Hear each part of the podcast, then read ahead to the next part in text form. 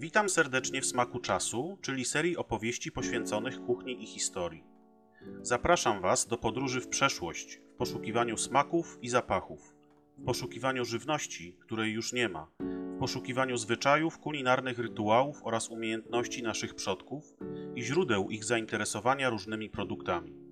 W poszukiwaniu nas samych i naszej drogi od paleolitycznych polowań do skomplikowanych przepisów i kuchennych technologii. W opisie do tego nagrania znajdziecie linki do artykułów lub innych form prezentowania wyników badań naukowych, o których opowiadam. Zapraszam do subskrybowania kanału Rozmowy na koniec świata i lajkowania poszczególnych rozmów i opowieści.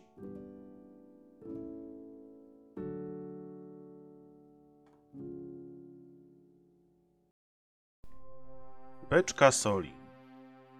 Stare polskie przysłowie mówi, że żeby kogo poznać w doli i w niedoli, trzeba z nim zjeść beczkę soli. Sól jest jednym z najważniejszych kuchennych składników, znanym od tysięcy lat i cenionym dla swoich właściwości, wykorzystywanym nie tylko jako przyprawa, ale jako środek konserwujący, czyszczący czy składnik wielu chemikaliów. Niestety sól przysparza ludziom wielu problemów, ponieważ zarówno jej brak, jak i nadmiar mogą nam zaszkodzić. Wskazują na to wyniki wielu programów badawczych prowadzonych w ostatniej dekadzie. Przypomnijmy tylko, że Światowa Organizacja Zdrowia określiła dopuszczalną dobową dawkę spożycia soli na 5 mg, czyli mniej więcej jedną łyżeczkę wolno nam spożyć w ciągu jednej doby. A mimo to chyba nikt z nas nie wyobraża sobie kuchni bez soli, choć taka kuchnia jest jak najbardziej możliwa. Sława kopalni soli w Wieliczce czy Bochni, a także kopalni soli w innych częściach Polski znana jest każdemu polskiemu dziecku.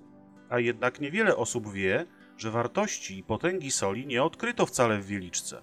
W 1997 roku Światowy Komitet Dziedzictwa UNESCO postanowił wpisać austriacki region Hallstatt-Dachstein-Salzkammergut na listę Światowego Dziedzictwa Kulturowego. Decyzja ta tylko potwierdziła od dawna już uznaną przez archeologów i historyków rolę tego regionu w historii Europy. To tu bowiem właśnie narodziło się nie tylko górnicze i przemysłowe wydobycie i przetwórstwo soli, ale także wiele elementów kultury materialnej, które odmieniły oblicze cywilizacji epoki żelaza. Wszystko zaczęło się w 1846 roku, gdy miejscowi robotnicy wydobywający żwir wysoko w górskiej dolinie austriackich Alp w pobliżu miasta Salzburg natrafili na dziwne pozostałości dawnych narzędzi i innych przedmiotów.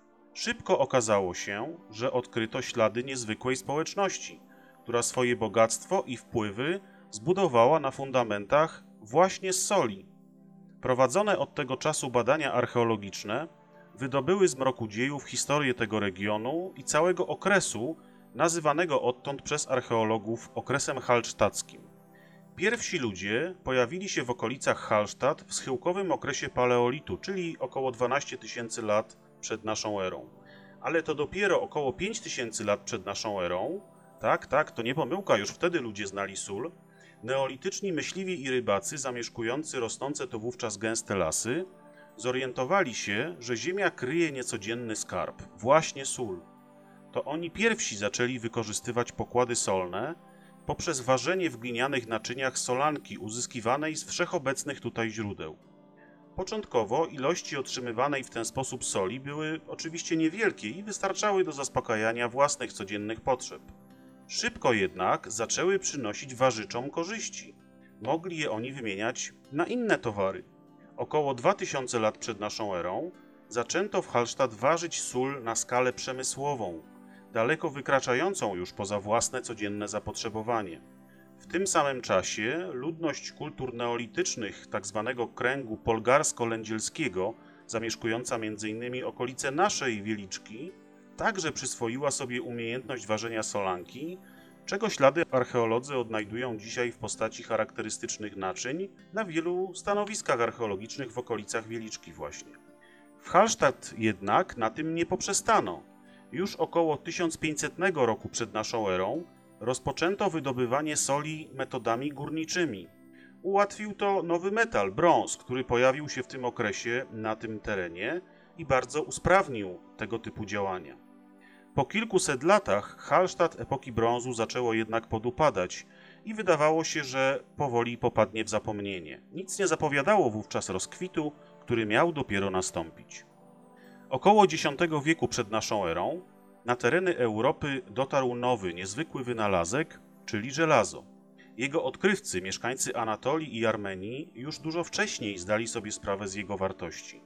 Na sile i odporności oręża i narzędzi z niego zrobionych budowali swe imperium władcy anatolijskich Chetytów i mieszkańcy syryjskiego państwa Mitani. Wraz z przybyciem żelaza do Europy zaczął się okres bezwzględnych wojowników, ale także bogatych kupców. W latach 800-400 przed naszą erą halsztackie centrum górnicze przeżywało okres niesamowitej wręcz prosperity. Wydrążono wówczas blisko 4 km podziemnych chodników i szyby sięgające nawet 300 metrów głębokości. To właśnie z tego okresu pochodziły odkryte w 1846 roku zabytki, które na początku naszej opowieści zwróciły uwagę badaczy na to miejsce. Konserwujące właściwości soli spowodowały, że w podziemnych korytarzach stemplowanych i umacnianych drewnianymi belkami odkryto od tamtego dnia wiele przedmiotów i narzędzi górniczych pochodzących z tego okresu właśnie, często wykonanych także z materiałów organicznych, które normalnie nie przetrwałyby do naszych czasów. Młoty, dłuta, pobijaki, łopaty, styliska siekier, usztywniane drewnianą konstrukcją kosze do przenoszenia urobku, łuczywa do oświetlania podziemi, a nawet ubrania takie jak czapki, rękawice, a nawet zioła o działaniu leczniczym używane przez górników w epoce żelaza.